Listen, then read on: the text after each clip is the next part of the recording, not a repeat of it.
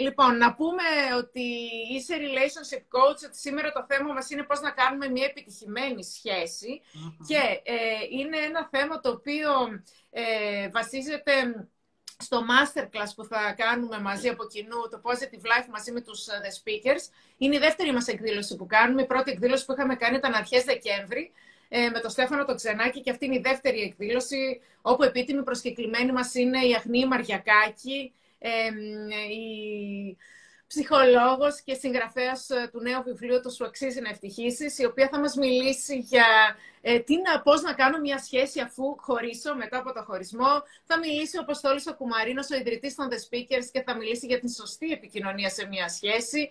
Θα μιλήσεις εσύ και θα μας, θα μας πεις πώς να κάνουμε μια ιδανική σχέση. Τα μυστικά, τα μυστικά θα σας πω εγώ. Τα μυστικά, ναι, τα οποία δεν θα τα πούμε σήμερα τα μυστικά. Σήμερα θα πούμε έτσι λίγο, θα κάνουμε μια εισαγωγή για να προειδεάσουμε τον κόσμο για να έρθει να μας ακούσει. Να πούμε ότι ε, το σεμινάριο είναι διαζώσεις αλλά και online για όποιον δεν μπορεί να το παρακολουθήσει από κοντά. Και ε, επίσης θα είναι και ο Κωνσταντίνος ο Περιστέρης, ε, ο οποίος θα μας μιλήσει για το πώς σκέφτονται οι άνδρες και πώς οι γυναίκες. Γιατί είναι και αυτό πολύ σημαντικό. Πολλές φορές που λέμε κάποια πράγματα και πιστεύουμε ότι περιμένουμε, ρε παιδί μου, να μας καταλάβει ο άντρας, αλλά ο άντρας σκέφτεται διαφορετικά από τη γυναίκα. Είναι ένα θέμα και αυτό. Και πάρα πολλά άλλα νομίζω, έτσι. Ε, λοιπόν, μαράκι μου γλυκό, χαίρομαι πάρα πολύ που θα μιλήσουμε μαζί, γιατί έτσι σε ακούω και σε βλέπω σε διάφορα live, που είσαι έτσι γλυκιά και ήρεμη και έτσι πολύ, αυτή η ηρεμία σου μου αρέσει πολύ, έτσι, και πιστεύω ότι θα χαλαρώσουμε μαζί σου σήμερα. Λοιπόν, ε, να ξεκινήσουμε λοιπόν, ε. νομίζω με μία έτσι πρώτη ερωτησούλα, ε, που πιστεύω ότι είναι πολύ σημαντικό αυτό που είπαμε για το θέμα που θα μιλήσει και ο Αποστόλης στην εκδήλωσή μας για την επικοινωνία. Ε, πόσο σημαντική λοιπόν είναι η επικοινωνία, να πούμε και καλησπέρα που μας ε, λένε καλησπέρα, μας γράφουν καλησπέρα, πόσο σημαντική είναι η επικοινωνία σε μία σχέση; Λοιπόν, αρχικά να συστηθώ, αν και με σύστησες Χριστίνα και σε ευχαριστώ πολύ, σε ευχαριστώ για την πρόσκληση, τιμή μου. Τώρα λένε ότι δεν ακούγεσαι εσύ. Συγγνώμη σε διακόπτω, γράφουν ότι δεν ακούγεσαι κι εσύ. Για βάλε λίγο από το πλάι. Μ' ακούτε; Hello, λένε. Hello, Αφροδίτη. Μ' ακούτε; Λοιπόν, εντάξει. Και, ε, δηλαδή, ακούμε η μία την άλλη και δεν μας ακούν οι άλλοι. Αυτό πώς γίνεται; Μ' ακούτε, παιδιά; Για γράψτε. Γεια σου Στέλλα, γεια σου Ελένη, γεια σου Γεωργία. Χαιρετάω. Εγώ, η Χριστίνα, σε κάθε live λατρεύω να βλέπω σχόλια, να χαιρετάω κόσμο. Εντάξει, μας ακούνε, ναι, γράφουν. Τέλει, ευχαριστούμε Νίκο. Λοιπόν, Εντάξει, πάμε. Είμαι η Μαρία Καρακώστα, είμαι Purpose and Relationship Coach, είμαι περήφανο μέλος των, της ομάδας των The Speakers και μ, μόλις εχθές, Χριστίνα, ξεκίνησε το πρώτο workshop μου, το οποίο το παρουσιάζουμε βέβαια μέσα από την ομάδα των The Speakers. Εγώ είμαι η κύρια ή η συγγήτρια. Είναι ένα workshop που αφορά τις σχέσεις, έτσι.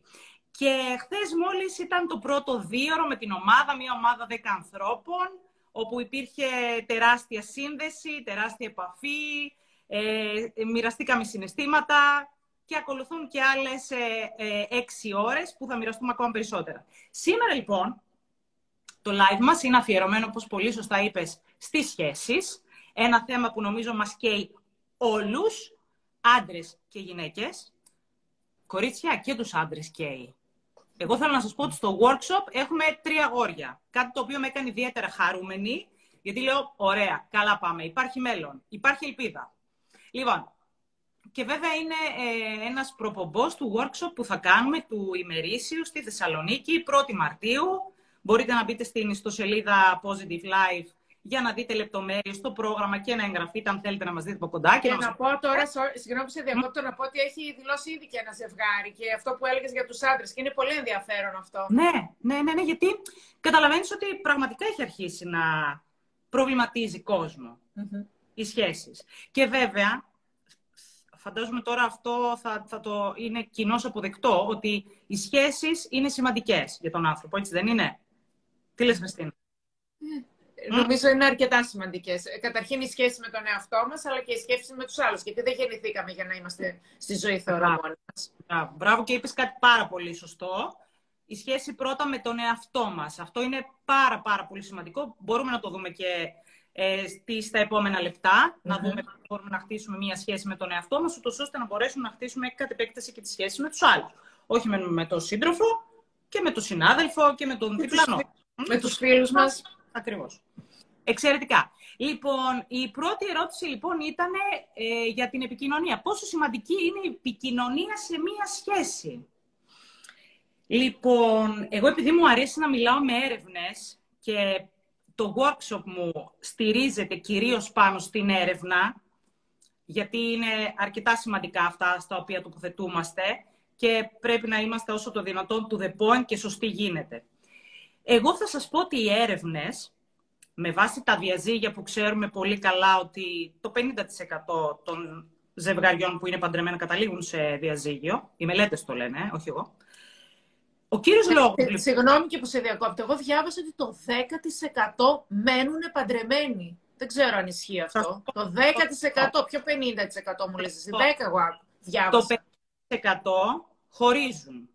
Από το 50% που δεν χωρίζουν, το 30% είναι δυστυχισμένο.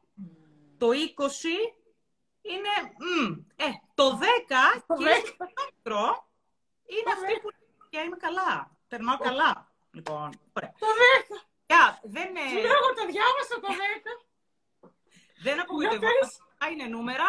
Πάμε να ανεβάσουμε λοιπόν αυτό το 10%. Γιατί αν όντως εμείς δουλέψουμε τους εαυτούς μας, μπορούμε και να ενταχθούμε σε αυτό το 10%, αλλά και πραγματικά να το ανεβάσουμε αυτό το 10%. Γιατί γίνεται. Δεν είναι ότι δεν γίνεται. Γίνεται. Αλλά όλα ξεκινάνε από εμάς, όπως είπες η Χριστίνα. Οπότε, το μεγαλύτερο λοιπόν ποσοστό των διαζυγίων αυτή τη στιγμή είναι γιατί όχι γιατί απιστούν οι άνθρωποι. Η απιστία δεν καταλήγει σε διαζύγιο. Ίσα ίσα απέναντίας που η απιστία θα μπορούσε να θεωρηθεί, δεν θα του πω το άλλο του πίπερο, αλλά ένα στοιχείο που θα μπορούσε να ξαναδέσει το ζευγάρι και να το κάνει και ακόμα πιο ισχυρό, να κάνει πιο ισχυρή τη σχέση του. Παρατηρούμε λοιπόν ότι αυτό ο λόγος τελικά που ένα ζευγάρι καταλήγει στο χωρισμό, είτε είναι παντρεμένο είτε είναι σε σχέση, είναι η έλλειψη της επικοινωνίας. Και γιατί γίνεται αυτό; Για Αυτό γίνεται γιατί έχει μπει πάρα πολύ τεχνολογία στη ζωή μας. Αυτό τι σημαίνει, η, η επικοινωνία έχει αρχίσει και γίνεται προστακτική. Έτσι τι λένε.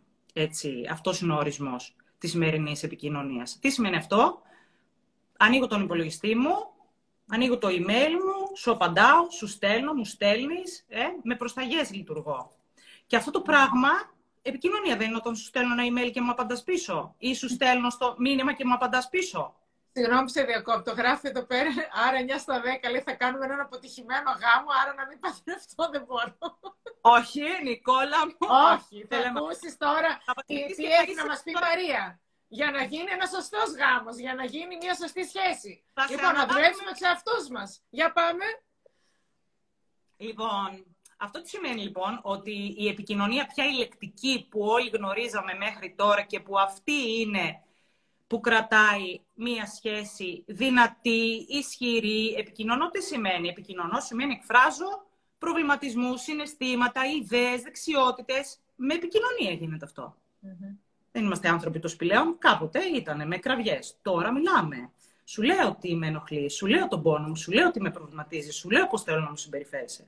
Όταν όμως τελικά σταματήσω να σου τα λέω όλα αυτά, γιατί είναι έτσι πια η καθημερινότητα, γιατί είναι πάρα πολύ εύκολο να σε πάρει η μπάλα. Παιδιά, είναι πάρα πολύ εύκολο, ε. Δηλαδή, θέλει δουλειά να μην σε πάρει η μπάλα. Θέλει δουλειά να έχεις ενεργητική ακρόαση, να ακούς τον άνθρωπό σου, να τον αφουγκράζεσαι, να έχεις ενσυναίσθηση. Θα τα δούμε και πιο μετά και με την ενσυναίσθηση αλλά θέλει δουλειά. Η επικοινωνία δεν είναι κάτι το οποίο είναι μια δεξιότητα. Όσο πιο πολύ την καλλιεργούμε, τόσο πιο πολύ μας γίνεται αυτοματοποιημένη διαδικασία και θέλουμε, την έχουμε ανάγκη.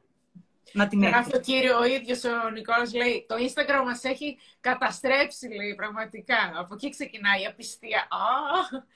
ο κύριος Νικόλας εδώ μας έχει, τώρα μας διαολίζει, μας λέει διάφορα. Αν δεν είναι το Instagram, το Instagram μόνο, πριν ήταν το Facebook δεν είναι θεωρώ ότι όταν υπάρχει κενό σε ένα ζευγάρι, υπάρχει χώρος να εισέλθει ένας νέος άνθρωπος με τον ένα ή με τον άλλο τρόπο. Είτε αυτός είναι Instagram, είτε Facebook, είτε ένα συνάδελφο στη δουλειά, είτε είναι μια κοπέλα που μπορεί να δούμε στον δρόμο ή ένα γόρι. Δεν έχει να κάνει με αυτά. Το θέμα είναι να υπάρχει επικοινωνία, όπως λες και εσύ, ε, και να συμπληρώσω λίγο ότι στο θέμα της επικοινωνίας, ξέρεις, πάρα πολλοί κόσμος φοβάται να επικοινωνήσει, να πει δηλαδή πώς νιώθει, τα θέλω του, ε, και, γιατί φοβάται, μην ο άλλος τον χάσει, γιατί έχει βολευτεί. Ε, άμα από την αρχή λοιπόν δεν επικοινωνήσω και δεν βάλω τα όρια μου και δεν πω τι θέλω, τι μου αρέσει, τι με ενοχλεί, μετά περνάει ο καιρός, είναι αυτό που λέμε η έλλειψη της επικοινωνίας και γεια σας. Έτσι, άρα λοιπόν νομίζω ότι είναι λίγο φόβος από πίσω. Ε; Ξέρεις τι, είναι ο φόβος, τον πρώτο καιρό η έλλειψη της επικοινωνίας είναι ίσως ο φόβος της αποδοχής. Γιατί όλοι οι άνθρωποι θέλουμε να ανήκουμε σε μια ομάδα, θέλουμε να γινόμαστε αποδεκτοί. Είναι από τη φύση μας αυτό. Θέλουμε να μας αποδέχονται, να μας εκτιμάνε, να μας αναγνωρίζουν. Οπότε, ίσως... Βέβαια, αυτό έχει να κάνει με το χαρακτήρα. Δεν είμαστε όλοι άνθρωποι, έτσι. έτσι. Είναι άνθρωποι οι οποίοι είναι πολύ εντάξει στο να δείξουν αυτό που είναι, να δείξουν τις αδυναμίες τους από την αρχή και δεν φοβούνται. Είναι πολύ σωστό αυτό που λες και φρόνιμο να το κάνουμε από την αρχή της σχέσης. Δηλαδή, και είναι και τίμιο και είναι και... Πώς να σου το πω, αν δεν δείξεις αυτό που πραγματικά είσαι, πώς περιμένεις μετά την πορεία να δέσει το πράγμα, αν εσύ δείχνεις έναν ξένο άλλον άνθρωπο από αυτό που είσαι. Αυτό πάρει, από φόβο μη χάσουν και μη μείνουν μόνοι, σωστό είναι λάθος. Δηλαδή δεν, δεν μπορεί να λειτουργήσει. Είναι σαν να θες να φτιάξεις ένα γλυκό και χρησιμοποιείς υλικά μεσημεριανού φαγητού. Μπριζόλα με πατάτες, το γλυκό. Γίνεται να γίνει γλυκό. Δεν γίνεται. Τέλος πάντων. Λοιπόν, άρα είναι νομίζω η πρώτη ερώτηση που κάναμε έτσι το πόσο σημαντική είναι η επικοινωνία ε, και δεν μιλάμε τώρα να μιλάμε με το σωστό τον τρόπο, αυτά που έτσι κάνετε κι εσείς. Ε, μιλάμε, ρε παιδί μου, να τολμήσω να πω ε, τι ε, θέλω, τις ανάγκες μου, πώς νιώθω, όλα αυτά, έτσι. Είναι σημαντικό, λοιπόν, από την αρχή να τολμάμε και να έχουμε μια σωστή επικοινωνία. Αλλά είπες πριν μια λέξη, είπες πριν μια λέξη για την ενσυναίσθηση, το οποίο θεωρώ ότι είναι και καινούριες λέξεις αυτές αρκετά για τον κόσμο. Δηλαδή το να μπορώ να νιώθω ε, πώς νιώθει ο άλλος, να έρχομαι στη θέση του άλλου. Για πες λίγο αυτό τώρα πώς γίνεται λίγο στις σχέσεις. Θέλω λίγο να μου πεις, επειδή σε άκουσα που είπες τη λέξη συνέστηση, ας το συζητήσουμε λίγο και αυτό. Επίσης αυτή η λέξη μπορεί να ακούγεται αρκετά το τελευταίο καιρό, ναι. για τους λόγους. Γιατί η τεχνολογία έχει εισέλθει στη ζωή μας και μας έχει κάνει λίγο πιο αυτοματοποιημένους. Τι σημαίνει αυτό; Σημαίνει ότι εγώ με σένα, Χριστίνα, μπορεί να βγω για ένα καφέ τα παλαιότερα χρόνια που δεν ήταν τόσο το κινητό και το όλο αυτό το, τα, τα gadgets στη ζωή μας, ε, θα βγαίναμε έναν καφέ και θα ήμουν εκεί και θα σε άκουγα, θα άκουγα ε, πώς περνάς, τα σχέδιά σου, τα όνειρά σου, τους προβληματισμούς σου και θα ήμουν εκεί. Τώρα λοιπόν, αν θα βγούμε καφέ, και αν εγώ δεν φροντίσω το κινητό, είναι εδώ, τι το ψάχνω, εδώ είναι. Αν δεν φροντίσω λοιπόν το κινητό μου να το βάλω στο αθόρυβο ή να το βάλω κάπου στην άκρη, εγώ δεν υπάρχει περίπτωση να επικοινωνήσουμε. Γιατί, Γιατί συνέχεια είναι ένας περισπασμός μπι, που σου τραβάει την προσοχή. Αυτό λοιπόν τι σημαίνει πρακτικά, ότι δεν υπάρχει σύνδεση. Αφού λοιπόν δεν υπάρχει σύνδεση μεταξύ μας, πώς μπορώ εγώ να αφουγκραστώ και να καταλάβω ένα προβληματισμό σου ή να μοιραστώ τη χαρά σου. Πώς μπορώ να το κάνω αυτό; Δεν γίνεται. Δεν συνδεόμαστε. Άρα δεν μπορώ να σε αισθανθώ, να σε συναισθαθώ. Πάντως, δύο ερωτήσεις που ξεκινήσαμε. Ένα για την επικοινωνία και ένα δεύτερο για την ενσυναίσθηση. Και στα δύο βλέπεις ότι μπαίνει μέσα αυτό όλο με τα email, με τα κινητά. Σε όλα μπαίνει. Δηλαδή, είναι φοβερό έτσι. Σε όλα μπαίνει στην επικοινωνία. Ανάμεσα στην επικοινωνία τελικά μπαίνει ε, αυτό, η τεχνολογία. Είναι φοβερό και καταστρέφει την ε, επικοινωνία. Εγώ αυτό βλέπω. Ναι. Την σχέση, ε. Δεν συνδεόμαστε, Χριστίνα. Θέλει δουλειά. Δεν είναι ότι δεν γίνεται και, προφανώ, και προς Θεού δεν μπορούμε να το βάλουμε την τεχνολογία. Η τεχνολογία αυτή τη στιγμή είναι σοβαρό, ένα τεράστιο όπλο που έχουμε όλοι στη διάθεσή μας. Παλιά ήταν οι εγκυκλοπαίδες και ανατρέχαμε ε, στην υδρόγειο αυτά. Τώρα μπαίνει στο Google, τσακ, τσακ, ψάχνεις τα πάντα. Υπάρχει mm. όλη η κοινωνία από το τι θες να μαγειρέψεις μέχρι ναι. τρελά πράγματα. Γεγονός. Μπορούμε να το χρησιμοποιούμε σωστά. Για να το χρησιμοποιούμε λοιπόν σωστά, απλώς θα πρέπει μία, να κάνουμε μία προσπάθεια παραπάνω. Και σε ό,τι αφορά τις σχέσεις, θα πρέπει λιγάκι αυτό να το περιορίζουμε. Όσο μπορούμε, όσο το δυνατόν. Δηλαδή, από εκεί ξεκινάνε όλοι και μετά πηγαίνουν αλυσιδωτά.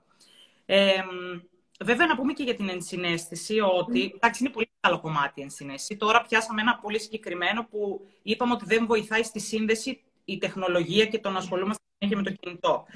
Ωστόσο, σε ένα ζευγάρι που είναι χρόνια μαζί, υπάρχει πιθανότητα να ο καθένας με τα χρόνια να κλείνεται στο καβούκι του, να απορροφιέται στα δικά του προβλήματα, στις δικές του έννοιες και να χαθεί. OK, okay, όταν όμως υπάρχουν γερές βάσεις, γερά θεμέλια, βρίσκεται. Mm-hmm. Επικοινωνεί το ζευγάρι, ξαναβρίσκει.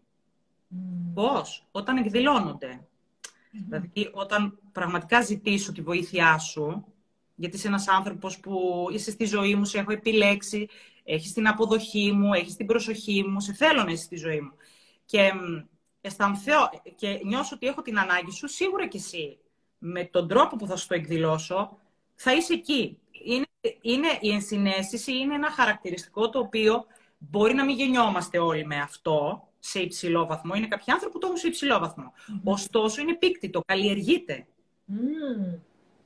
Εντάξει. Αρκεί να το θέλουμε. Αρκεί να, μας ναι, να, να δουλέψουμε δηλαδή τον εαυτό μας και έτσι, για να γίνει και να ακούσουμε και να ασχοληθούμε. Σωστό. Μπράβο. Ε, επίσης θα ήθελα λίγο να πάμε και λίγο παρακάτω να, να σκεφτούμε ότι μπαίνει κάποιος σε μία σχέση και απευθείας σταματάει να έχει τον προσωπικό του χώρο, τον προσωπικό του χρόνο, όλα αυτά που έκανε και ξέρεις, γίνεται ένας άλλος άνθρωπος. Ε, Θέλω λίγο να μου πεις ε, τη γνώμη σου πάνω σε αυτό. Δηλαδή το να μπω εγώ σε μια σχέση και να χάσω τον εαυτό μου. Έτσι, αυτό είναι τώρα χαμηλή αυτοεκτίμηση, φόβος ε, μη με απορρίψει, πάλι να δείξω ότι είμαι κάτι άλλο. Πες μας λίγο, γιατί θεωρώ ότι το κάνει πάρα πολλοί κόσμος. Και μάλιστα δεν θέλω να βγάλω και εμένα από την ιστορία. Θυμάμαι ότι ε, είχα κάνει μια σχέση που θυμάμαι ότι έπαιζα πάρα πολύ τέννις και είχα μειώσει πάρα πολύ το τέννις μου γιατί έπρεπε, δηλαδή άρχισα να, να, να χάνω πράγματα από μένα και δεν ξέρω, θέλω λίγο να μας το πεις αυτό το θέμα λίγο Βεβαίως. που άλλος χάνει τον προσωπικό του χώρο και τον χρόνο. Για πες μας λίγο. Να σε ρωτήσω, πιστεύεις ότι αυτό το να αφήνεσαι σε μια σχέση και να παρατάς τα ενδιαφέροντά σου, τη ζωή σου, τους φίλους σου ενδεχομένως. Ε, πιστεύεις ότι παρατηρείται πιο πολύ σε γυναίκες ή σε άντρες; Νομίζω σε γυναίκες. Ε; Ή, δεν ξέρω κιόλας, εσύ θα έχεις μεγαλύτερη εμπειρία, δεν ξέρω. Εγώ ό,τι διαβάζω λέω. Εμπειρία, ναι. Και η εμπειρία μου και εμένα αυτό λέει. Αλλά και οι έρευνε το ίδιο λένε. Στατιστικά. Λοιπόν, οι γυναίκες, ε. Είναι κάτι που παρατηρείται κυρίως από το γυναικείο πληθυσμό. Τώρα, τι συμβαίνει εδώ; Είναι ένα πολύ μεγάλο κομμάτι. Χθες ήταν μάλιστα ένα, ένα μέρος του κεφαλαίου, του πρώτου κεφαλαίου που αναλύσαμε στο workshop, ήταν οι τέσσερις μορφές προσκόλλησης ή οι τέσσερις μορφές σχέσεων. Τι σημαίνει αυτό, θα το πω με λίγα λόγια, για να σταθούμε λιγάκι σε αυτό το συγκεκριμένο τώρα που με ρωτάς. Οι τέσσερις μορφές σχέσεων, δηλαδή ε, οι τέσσερις τύποι ανθρώπων, ας το πούμε έτσι, είναι οι ασφαλείς τύποι, είναι οι συμβιωτικοί τύποι, είναι οι αποφευτικοί και οι χαοτικοί. Δεν θα εξηγήσω τώρα τι είναι ο καθένας, γιατί είναι πολύ μεγάλο κεφάλαιο. Όμως, οι συμβιωτικοί τύποι είναι οι άνθρωποι αυτοί οι οποίοι έχουν κάποια βιώματα στην παιδική τους ηλικία, αυτό τώρα πάλι ξαναλέω ότι είναι στατιστικά, έτσι, έχουν γίνει έρευνα. Πράγματα τα οποία πηγάζουν από πραγματικά την πολυπαιδική ηλικία, τη βρεφική, τον πρώτο χρόνο. Λοιπόν, αν λοιπόν τον πρώτο χρόνο εγώ είχα μία μαμά, η οποία μαμά μπορεί να μην πέρναγε και τόσο καλά εκείνο το διάστημα, ναι, υπάρχει πολύ μεγάλη πιθανότητα εγώ σαν Μαρία να εξελιχθώ σαν μία γυναίκα δεν, λέμε, δεν εξετάζουμε τη μία περίπτωση που μπορεί να έχουμε τύχει όλοι, που είπες εσύ ότι ναι, έχω πιάσει τον εαυτό μου που είχα σταματήσει το τέννη. Το κάνουμε μεγάλο αυτό. Μην εξειδικευόμαστε σε ένα πράγμα. Σε... Μπορεί να το έχουμε ζήσει όλοι. Και εγώ το έχω ζήσει. Λοιπόν, εγώ λοιπόν σαν Μαρία όμως θα εξελιχθώ σαν ένα παιδί όπου θα μάθω να φροντίζω πρώτα τον άλλον και μετά τις δικές μου ανάγκες. Γιατί έτσι έχω μάθει. Γιατί εγώ όταν ήμουν μικρή έμαθα, ας πούμε, αυτή τη μαμά που μπορεί να μην ήταν τόσο γιατί δεν μπορούσε, γιατί μπορεί να είχε μια κατάθλιψη, γιατί μπορεί να είχε πολύ μεγάλη στεναχωρία με τον μπαμπά, ενδεχομένως. Μπορεί, κατάλαβες. Μια γυναίκα που τότε που εγώ ήμουν μικρή, βρισκόταν σε δύσκολη ψυχολογική κατάσταση και δεν μπορούσε να με στηρίξει σαν παιδί, εγώ μετά στην πορεία θα είμαι ένα κορίτσι που θα έχω μάθει ότι αυτό είναι. Ότι εγώ έχω μάθει να προσφέρω στους άλλους και όχι τόσο να παίρνω. Άρα έχω μάθει τον άλλον το βάζω προτεραιότητα και όχι τις δικές μου ανάγκες τελικά. Και μου είναι OK, okay, αυτό έτσι έχω μάθει.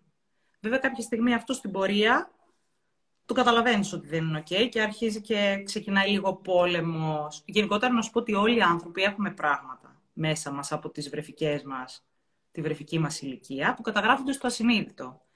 Και αυτά παλεύουμε μετά στις σχέσεις και αυτό είναι και το μυστικό, το κλειδί που δυσκολευόμαστε τόσο πολύ να κάνουμε σχέσεις.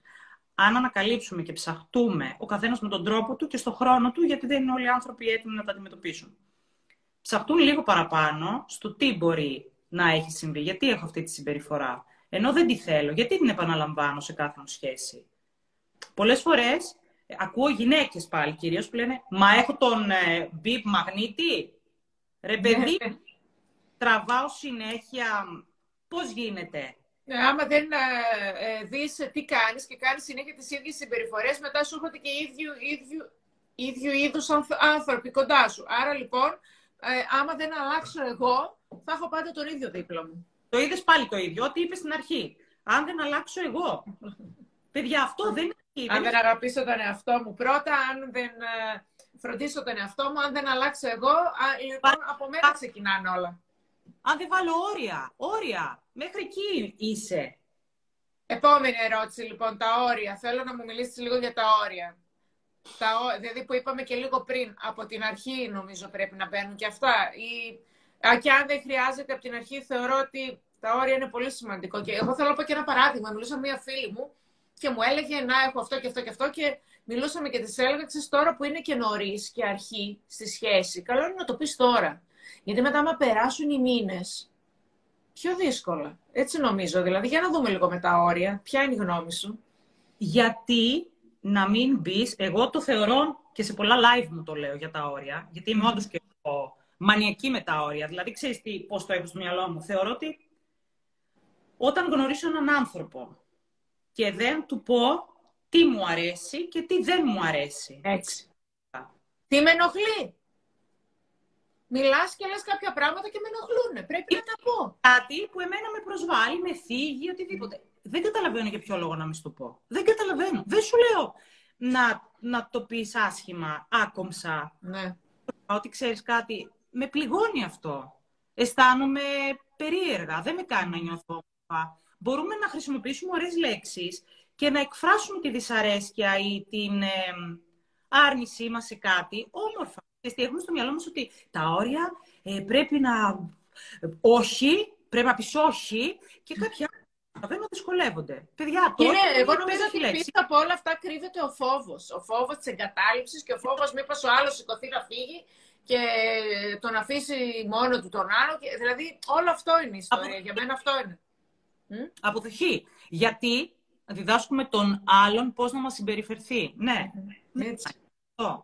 Και ξέρεις τι, δεν είσαι και, κατ' εμέ, δεν, αφενός δεν μπορεί να χτιστεί μια σχέση έτσι, γιατί λες να θα περάσει μετά ένας μήνας και τότε θα το πεις. Ναι, αλλά και ο άλλος έχει δει κάτι άλλο αυτόν τον ένα μήνα, δύο μήνες, τρεις μήνες, ένα χρόνο και μετά καλείται όλο αυτό και εκείνος να το ξαναεπανεξετάσει. Άρα είναι καλό από την αρχή, λοιπόν, ε, μόλις με ενοχλήσει κάτι, με ωραίο τρόπο, Πάντα. για να μην υπάρξει και ο καυγάς και η ένταση, με ωραίο τρόπο, ξέρεις, με ενοχλεί η συμπεριφορά σου, με ενοχλεί αυτό που είπες, με προσβάλλεις. Έτσι, γιατί υπάρχει και η λεκτική κακοποίηση. Δεν είναι μόνο με χτυπάει ο άλλος και με στέλνει στο νοσοκομείο ή τρώω ξύλο και λεκτική. Αυτό το στόμα που ανοίγουν το στόμα και αυτά που λένε είναι Παναγία μου δηλαδή, είναι μετά όλος δεν μπορεί να αναπνεύσει και να ζήσει. Άρα λοιπόν τα όρια είναι ένα πολύ σοβαρό θέμα και επίσης ε, θέλω να πω λίγο και για έτσι το οποίο δεν ξέρω πώς να το πω αυτό, αρρώστια, δεν ξέρω τι είναι, που επιλέγουμε άτομα που δεν μας επιλέγουν. Πάρα πολλοί κόσμος, ε, ενώ μπορεί ας πούμε να τον θε, να, εμένα μπορεί να με θέλουν 10 άτομα, εγώ να πάω να επιλέξω τον ενδέκατο, ο οποίος θα μου κάνει τη ζωή μαρτύριο. Γιατί άλλοι είναι εύκολοι, είναι διαθέσιμοι, είναι... Ε, δεν είναι. Τώρα αυτό το εύκολο πάμε στο δύσκολο και στην ταλαιπωρία. Για να κλέβουμε, δεν ξέρω. Λοιπόν, καλά δεν μιλάω για τον εαυτό μου βέβαια. Απλά φέρνω το παράδειγμα και έχει πλάκα έτσι να, για, για να γελάσουμε και λίγο. Υπάρχουν άτομα τα οποία επί, επίμονα θα επιλέξουν αυτό που δεν τους επιλέγει. Αυτή την αρρώστια τώρα μπορείς λίγο να την εξηγήσεις, γιατί είναι ένα ερωτηματικό που έχω χρόνια. Και είναι μεταξύ λοιπόν. κάτι κούκλες, κάτι φοβερές, κάτι ωραίο. Οι οποίοι δεν ξέρω να κλέβονται θέλουν. Τι, τι είναι αυτό το πράγμα, δεν θέλουν να το εξηγεί. Ναι, είμαι λέει πάλι με έναν που δεν με θέλει. Ε, τι, πώς εξηγείται αυτό, για πες. Είναι τα νερά και είναι μια κοπέλα που δεν της λείπει τίποτα. Ε, και λες, τώρα. Και συνέχεια είναι στην ταλαιπωρία. Εν τω μεταξύ δεν θέλουν άλλοι 80. Λέω αυτού γιατί τους κοιτάς. Τι γίνεται, για πες. Λοιπόν, να δεις. Γενικότερα, σαν άνθρωποι, εντάξει, έχουμε ακούσει σίγουρα όλοι την έκφραση τα αντίθετα έλκονται. Ε; Α, αυτό είναι στα αντίθετα, δηλαδή. Όχι, θα σου πω όμως ποια είναι η φιλοσοφία γύρω από αυτό. Το έχουμε ακούσει όλοι. Τα, τα αντίθετα έλκονται, ωραία. Εγώ βέβαια έρχομαι να σου πω, γιατί και πάλι έχουν γίνει έρευνες, ότι τα αντίθετα πράγματι έλκονται. Ωστόσο, δεν είναι αυτά που θα μακροημερεύσει η σχέση. Δηλαδή, μην περιμένεις εσύ να βρεις έναν άνθρωπο που είναι το εντελώς αντίθετο από σένα και να στεριώσει η σχέση σας. Δεν γίνεται αυτό. Να μακροημερεύσει, να είστε καλά δηλαδή, να πάτε σε γάμο, να κάνει οικογένεια, οτιδήποτε. Λοιπόν, αυτό τώρα τι συμβαίνει; Γιατί έχει βγει αυτό το τα αντίθετα έλκονται. Γιατί όντως τα αντίθετα έλκονται. Αυτό που βλέπω εγώ σε σένα και δεν το έχω, με τραβάει στο να σε γνωρίσω, γιατί θέλω μέσα από αυτή τη διαφορετικότητα να ανανεωθώ, να εξελιχθώ, να γνωρίσω. Με τραβάει. Είναι έτσι η φύση μας. Να ανανεωθώ από τον άνθρωπο που δεν με θέλει. Να ανανεωθείς από τον άνθρωπο ο οποίος είναι διαφορετικός. Α, από... διαφορετικός, OK. Okay. Κατάλαβες. Το διαφορετικό σημαίνει και την αποδοχή που δεν έχεις. Μέσα σε αυτό είναι. Είναι κάτι πολύ αντίθετο, πολύ έξω από εσένα. Είναι αυτό που λέει, είδε τι είπε πριν, μα σε θέλουν άλλοι τόσοι. Αυτοί λέει που σε θέλουν, ας πούμε, σε αποδέχονται αυτά, γιατί δεν πας. Γιατί θέλω εκεί. Σαν άνθρωπος κλείνω προς τα εκεί. Το θέλω διαφορετικό. Πίσω, να το. Ναι. Βέβαια, ξαναλέω ότι αυτό δεν μακροημερεύει, γιατί τελικά όλοι οι άνθρωποι αναζητούμε ένα όμοιό μας. Όλοι. Ε, και γι' αυτό το λόγο πολλές φορές καταλήγουν οι σχέσεις σε χωρισμό, γιατί γνωρίζεις τον ακριβώς αντίθετο, που στην αρχή σου σε έχουν γοητεύσει πάρα πολύ όλα αυτά τα χαρακτηριστικά, τα διαφορετικά από εσένα, σε έχουν τραβήξει. Με την πάροδο όμως του χρόνου και αφού φύγει και ο έρωτας, ο οποίος και ο έρωτας είναι ένα κομμάτι το οποίο δεν υπάρχει για πάντα, είναι λογικό, είναι ανθρώπινο, είναι πολύ ok, το εκτιμούμε αυτό που έχει να δώσει, αλλά για να μπορέσει μια σχέση να μακροημερεύσει και να χτιστεί σε βάσεις γερές, θέλουμε να φύγει ο έρωτας. Γιατί; Γιατί αρχίζει και ξεφουσκώνει αυτό το φαντασμαγορικό συνέστημα που μας τολώνει και αυτό μας κάνει να θέλουμε έναν φαντασιακό άλλο. Δεν έχουμε, όταν είμαστε ερωτημένοι, δεν έχουμε αντικειμενική κρίση. Φανταζόμαστε ότι αυτός που έχουμε δίπλα μας είναι αυτό. Δεν το, καταρχήν δεν το γνωρίζουμε. Δεν έχουμε προλάβει να το γνωρίσουμε. Κατά τη διάρκεια όμως του έρωτα, ο, ο έρωτος είναι καλό να υπάρχει γιατί επίσης είναι το δέλεαρ για να προσεγγίσουμε έναν άνθρωπο. Δηλαδή υπάρχει λόγος που υπάρχει. Σαν άνθρωποι είμαστε πάρα πολύ ε, εγωιστές και κλειστοί. Οπότε το, ο έρωτος λειτουργεί σαν δέλεαρ να προκαλέσουμε τον άλλον, να το γνωρίσουμε, να μας γνωρίσει. Για να μπορέσουμε σε σχέση να πάει σε σχέση-σχέση, θα πρέπει αυτό να έχει ξεφουσκώσει και να αρχίσω πια να δένομαι, να θέλω να μάθω τον άλλον πραγματικά ποιος είναι, και να αρχίσω πραγματικά και εγώ να ανοίγομαι, να τσαλακώνομαι και να αρχίσω το, να μοιράζομαι. Αυτό λοιπόν τώρα, το ότι ε, έλκομαι ή έλκω αυτούς που δεν θελω το ένα κομμάτι είναι αυτό, ότι με εξητάρει το διαφορετικό, που είναι ανθρώπινο, το έχουμε όλοι. Απ' την άλλη μπορεί να κρύβει και κάποια, δεν θα το έλεγα παθολογία, ίσως για κάποιο λόγο τελικά θέλουμε να είμαστε με ανθρώπους που δεν μας θέλουν. Κάτι, κάτι συμβαίνει. Για κάποιο λόγο αυτοί οι άνθρωποι νιώθουμε, μας, ε, μας ελκύουν γιατί είναι γνώριμο, το έχουμε ξαναζήσει, σε παιδική ηλικία. Οπότε μας είναι και οικείο, δεν το φοβόμαστε. Κάτι κατά βάθος, ε, να σου πω κάτι, κατά βάθος μπορεί αυτοί οι άνθρωποι τελικά να μην θέλουν και δέσμευση. Γιατί όταν είσαι με τέτοιου είδους άτομα, δηλαδή δεν έχει. Είναι όλη την ώρα μια ταλαιπωρία. Άρα ίσως στο βάθος να ε, μην, ε, θέλουν να δεσμευτούν τελικά. Γι' αυτό να είναι μόνο με τέτοια άτομα. Γιατί όταν υπάρχουν οι άλλοι οι οποίοι είναι, που είναι ok και τους θέλουν και δεν, δεν τους επιλέγουν, άρα σημαίνει ότι μάλλον ίσως μπορεί να κρύβεται και κάτι τέτοιο, ε, που είσαι με άτομα τα οποία σου φέρονται άσχημα, δεν σε θέλουν, σου κάνουν πράγματα. Μπορεί να παίζει και αυτό τώρα έτσι που το σκέφτομαι. Mm. Και δεν θέλουν δε, γιατί φοβούνται. Φοβούνται. Mm. Ο φόβος είναι πίσω από όλα τελικά. Ναι, είναι. Από πίσω από την αγάπη, ε, το αντίθετο από την αγάπη δεν είναι. Ε, ο φόβος. Κοίταξε. Η αγάπη. Άκουγα και χθες που μιλούσαν για την αγάπη, έλεγαν ότι το αντίθετο είναι ο φόβος. Το έλεγαν πάρα ναι. πολύ. Επίσης, εγώ κάτι που διάβασα πρόσφατα και μου άρεσε πάρα πάρα πάρα πολύ και δεν το είχα ξανακούσει, δεν το είχα ξαναδεί κάπου, είναι ότι η αγάπη προηγείται του Δηλαδή, όλοι οι άνθρωποι έχουμε την ανάγκη να αγαπηθούμε, όχι να ερωτευτούμε. Ανάγκη για αγάπη έχουμε όλοι. Και λέω, τι όμορφο. Μου άρεσε πάρα πάρα πάρα πολύ. Και ότι ο έρωτας είναι το δέλεαρ για να μπορέσουμε να τραβήξουμε έναν άνθρωπο, να τον προσελκύσουμε, να μας προσελκύσει, ούτως ώστε να ξεκινήσει όλο αυτό το αλυσβερίσι. Για αυτό να... που είπες ε, και στην αρχή, ότι ο έρωτας είναι στην αρχή, φεύγει και μετά είναι ουσιαστικά να, ε, που, να γίνει αγάπη, να υπάρχει επικοινωνία, έτσι, ουσιαστικά να είναι, υπάρχει αληθινή σχέση μεταξύ του ζευγαριού. Και να μιλήσουμε λίγο και για τους καυγάδες. Ε, πολλές φορές ε, καυγάς, μην μιλήσουμε για τους καυγάδες, γιατί οι καυγάδες είναι και λίγο δύσκολες αυτές τις μέρες με όλα αυτά που γίνονται τον τελευταίο χρόνο. Ας μην πάμε στους καυγάδες, αλλά να πούμε ότι, παιδάκι μου, ότι πολλές φορές είμαι εκνευρισμένος και μιλάω και λέω πράγματα τα οποία δεν τα εννοώ.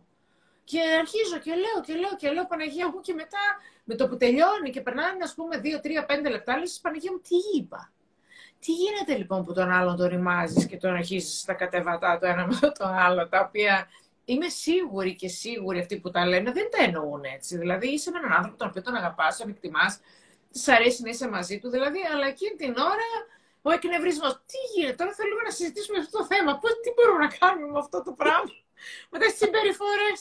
Ε, ε, λοιπόν, θα σας πω πάλι κάτι που διάβασα πρόσφατα. Καταρχήν, ναι. ε, ε, εντάξει, εννοείται ότι δεν αποφεύγουμε τους καυγάδες, δεν, εννο, τι εννοώ τώρα καυγά, να ξεκινήσουμε μια αντιπαράθεση απλά, ωραία. Ας υποθέσουμε ότι είμαστε λοιπόν σε μια σχέση, όχι απαραίτητα ερωτική, και σε μια φιλική σχέση, σε μια στο πλαίσιο της εργασίας μας. Και συμβαίνει κάτι το οποίο εμένα με βρίσκει αντίθετη και με εκνευρίζει. Ωραία, εντάξει, δεν χρειάζεται να φτάσω στο, στα κόκκινά μου. Μπορώ από νωρίτερα να κάνω μια κουβέντα τύπου με ενοχλεί αυτή η στάση σε παρακαλώ μη μου φορτώνεις τη δουλειά σου. γιατί έχω να τελειώσω τη δική μου. Ή στον φίλο, σε παρακαλώ, στη φίλη. Μη με στείνεις όταν έχουμε ένα ραντεβού στις 4 η ώρα. Με ενοχλεί. Mm-hmm. Κατάλαβες. Ε, κάνεις μία από πριν. Ενημέρωση.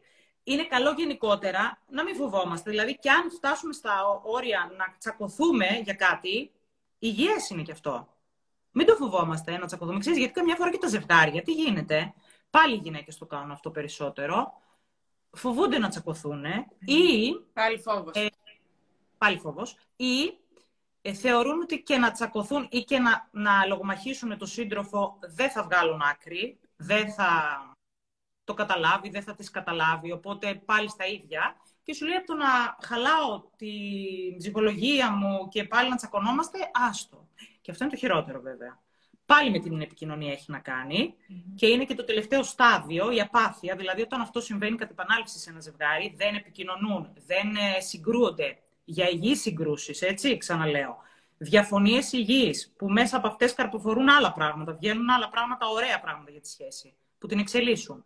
Εάν λοιπόν δεν γίνεται αυτό, κλιμακωτά, περνάει στην απάθεια το ζευγάρι και εκεί πια παγώνει και δεν υπάρχει και καμία περίπτωση να προχωρήσει. Χωρίζουν, δηλαδή είναι θέμα χρόνου μετά να χωρίσει το ζευγάρι. Όταν φτάνεις σε αυτό το τελικό στάδιο της απάθειας που δεν με νοιάζει, δεν πάει να λες. Δεν... Βασικά κάνεις κάτι και δεν αντιδρώ πια σε αυτό που κάνεις. Mm. Αυτή είναι το τελευταίο στάδιο. Λοιπόν, αλλά να το πούμε, να πάμε λίγο στο, στην ερώτησή σου. Πώς τους αποφεύγουμε; Mm-hmm. Υπάρχουν τους καυγάδες, ναι. Και να μην λοιπόν. ξεστομίζουμε πράγματα τα οποία τελικά δεν τα ονοούμε, έτσι. Δεν αποφεύγουμε τον καυγά, γιατί πράγμα πραγματικά είναι κάτι που μας ε, στεναχωρεί. Mm-hmm. Μπορούμε και να τον προκαλέσουμε. Λοιπόν, τι κάνουμε όμως; Σίγουρα είπαμε, δεν οριόμαστε, δεν κάνουμε... Διατηρούμε τα όρια της ψυχραιμίας όσο μπορούμε. Μπορούμε να μετρήσουμε μέχρι το 10. Ε, να πάρουμε ανάσες εκείνη την ώρα. Να ακούσουμε λιγάκι το σώμα μας μπορούμε να κάτσουμε στον καναπέ, ας είμαστε και στον ίδιο χώρο και να ακούσουμε, να κλείσουμε τα μάτια μας και να ακούσουμε την καρδιά μας εκείνη την ώρα που θα βαράει, θα είναι στα κόκκινα. Να ακούσουμε την αναπνοή μας. Να μετρήσουμε μέχρι το 10 και να εστιάσουμε εκεί στο σώμα μας. Το σώμα πώς αντιδρά, έχουμε σφιχτεί εμεί μας. Συνήθως σφίγγονται εδώ τα χέρια, εδώ. Αρχίζει η αναπνοή βαραίνει. Η, καρδιά χτυπάει πιο έντονα. Οπότε, αν επικεντρωθούμε σε αυτά, στο εκείνη την ώρα, τι, το σώμα μου πώς ε, δεν θέλει πάνω από 10 δευτερόλεπτα. Ήδη έχουμε ηρεμήσει. Με το που παμε να μπούμε στην διαδικασία να ακούσουμε το σώμα μας και να το ηρεμήσουμε, ήδη έχουμε Η δεύτερη, οπότε δεν θα ξεστομίσουμε άσχημες κουβέντες και όλα αυτά κατ' επέκταση.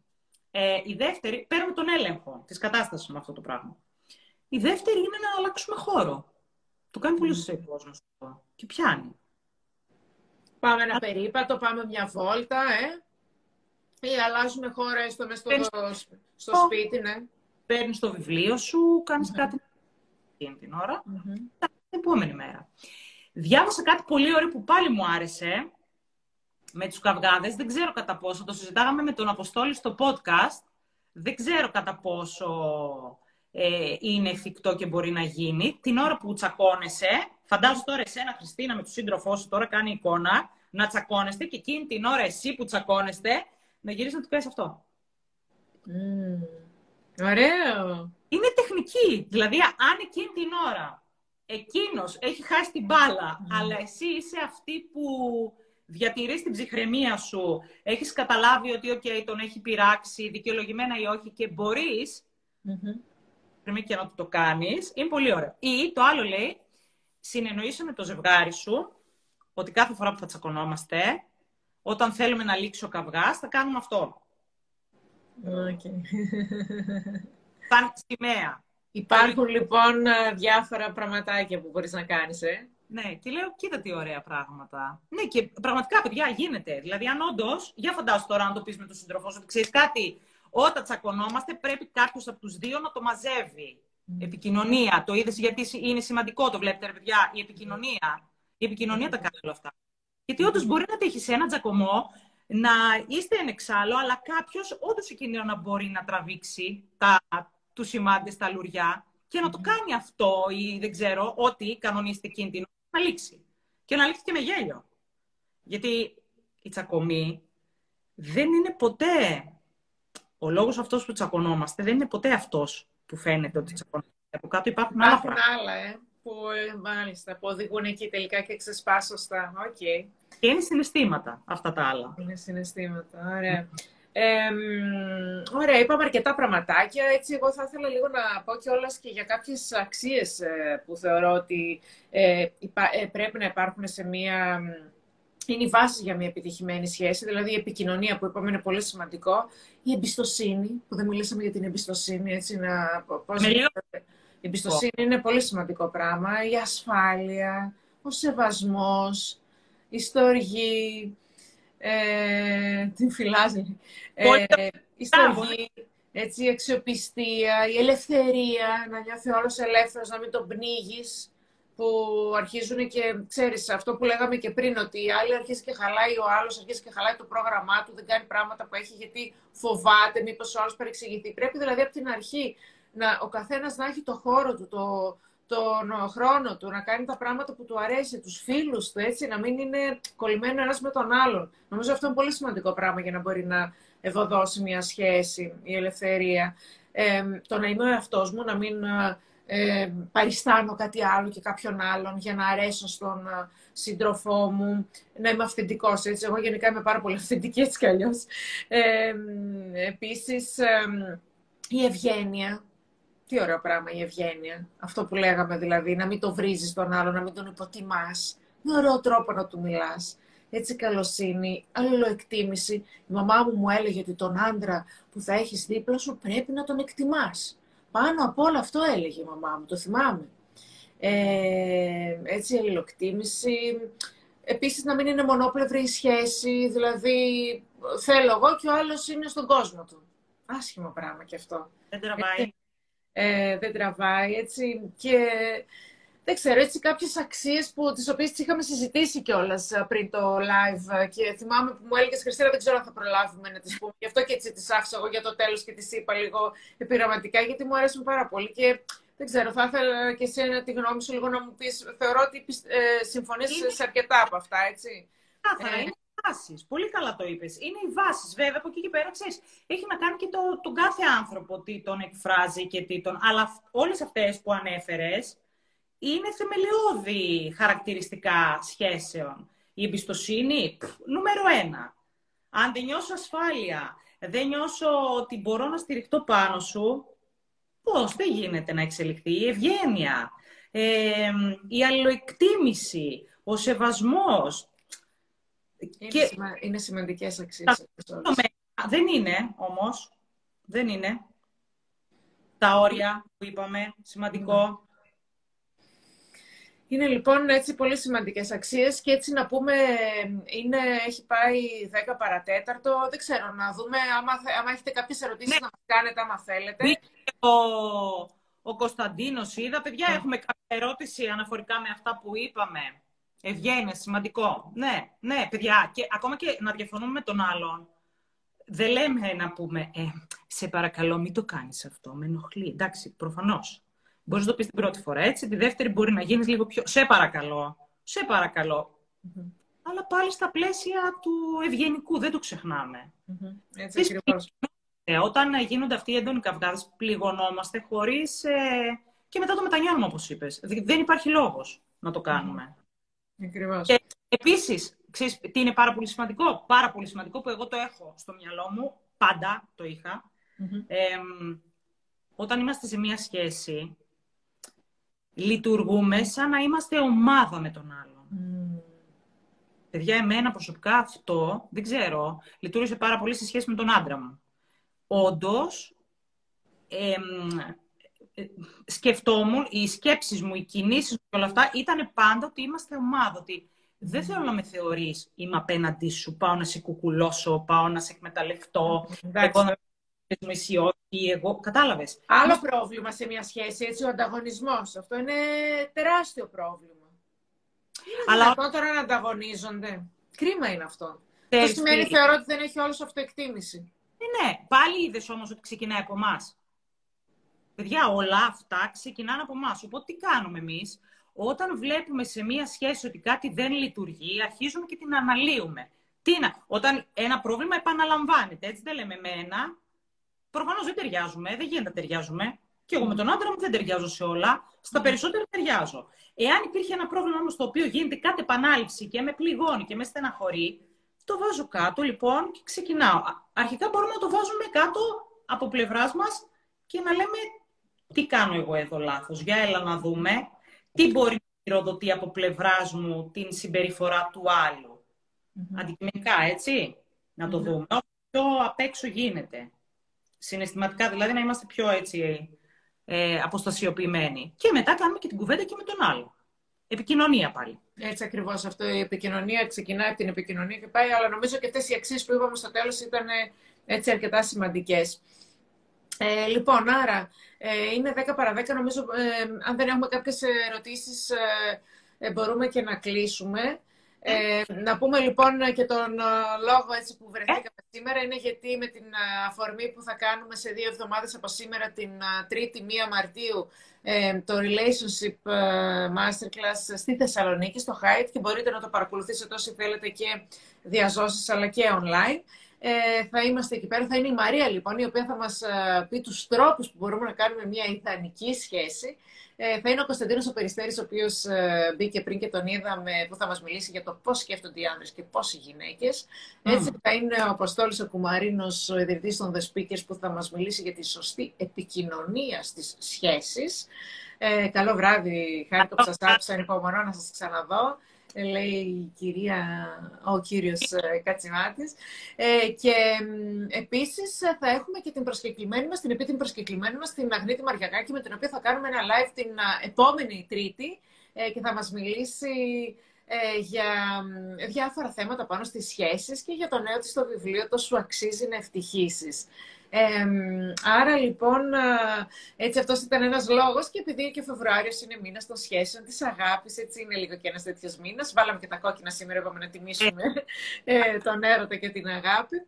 Ε, πες μας και εσύ, και εσύ Μαράκι μας, έτσι... Εγώ να σου πω ένα μεγάλο ευχαριστώ, Χριστίνα. Απόλαυσα πολύ αυτή την ώρα που ήμασταν μαζί. Και θα χαρώ να σε φιλοξενήσω και στη δική μου σελίδα. Oh, wow. Ναι, να πούμε τα δικά μας, τα κοριτσίστικα. Ναι, ναι, φυσικά, με χαρά. Με χαρά, τέλεια. Θα βρούμε ένα θέμα να το αναπτύξουμε. Θα μου πεις εσύ. Που να Πάρα πολύ ωραία. Ε, λοιπόν. ε, ούτως ή άλλως, εντάξει, πέρα από τις σχέσεις, ε, συζητάμε και άλλα πράγματα, πράγματα τα οποία όντως απασχολούν αρκετό κόσμο. Οπότε θα ήταν ωραία, είναι όμορφο να μοιραζόμαστε. Γενικότερα νομίζω ότι ο άνθρωπος έχει ανάγκη, ειδικά τώρα, το μοίρασμα, ε, το να αισθανόμαστε ο ένας τον άλλο, να φουγκραζόμαστε τις ανάγκες μας, να έχουμε έτσι την ενσυναίσθηση. Ε, θα τα πούμε λοιπόν πρώτη τρίτου. Έτσι, από κοντά. Από... Την Τρίτη, λοιπόν, 1 Μαρτίου. Σε ευχαριστώ πάρα πολύ, Μαρία μου γλυκιά, ε, για τα φώτα σου και για τη βοήθειά σου για όσα μας είπες για τις σχέσεις. Ελπίζουμε να σας βοηθήσαμε. Σας ευχαριστούμε. Λένε ότι ήταν ωραία κουβέντα. Ο κόσμος ε, νομίζω έτσι του άρεσε και εμείς είμαστε πολύ χαρούμενοι που σας άρεσε και ελπίζουμε να σας βοηθήσαμε. Έστω και λίγο. Ευχαριστούμε πολύ για την ωραία παρέα. Εμείς σας ευχαριστούμε. Ε, για το χρόνο καλό, καλό βράδυ, Μαράκι μου. Φιλάκι, θα τα πούμε. Φιλάκι. Ευχαριστώ πολύ. Ευχαριστώ. Γεια χαρά.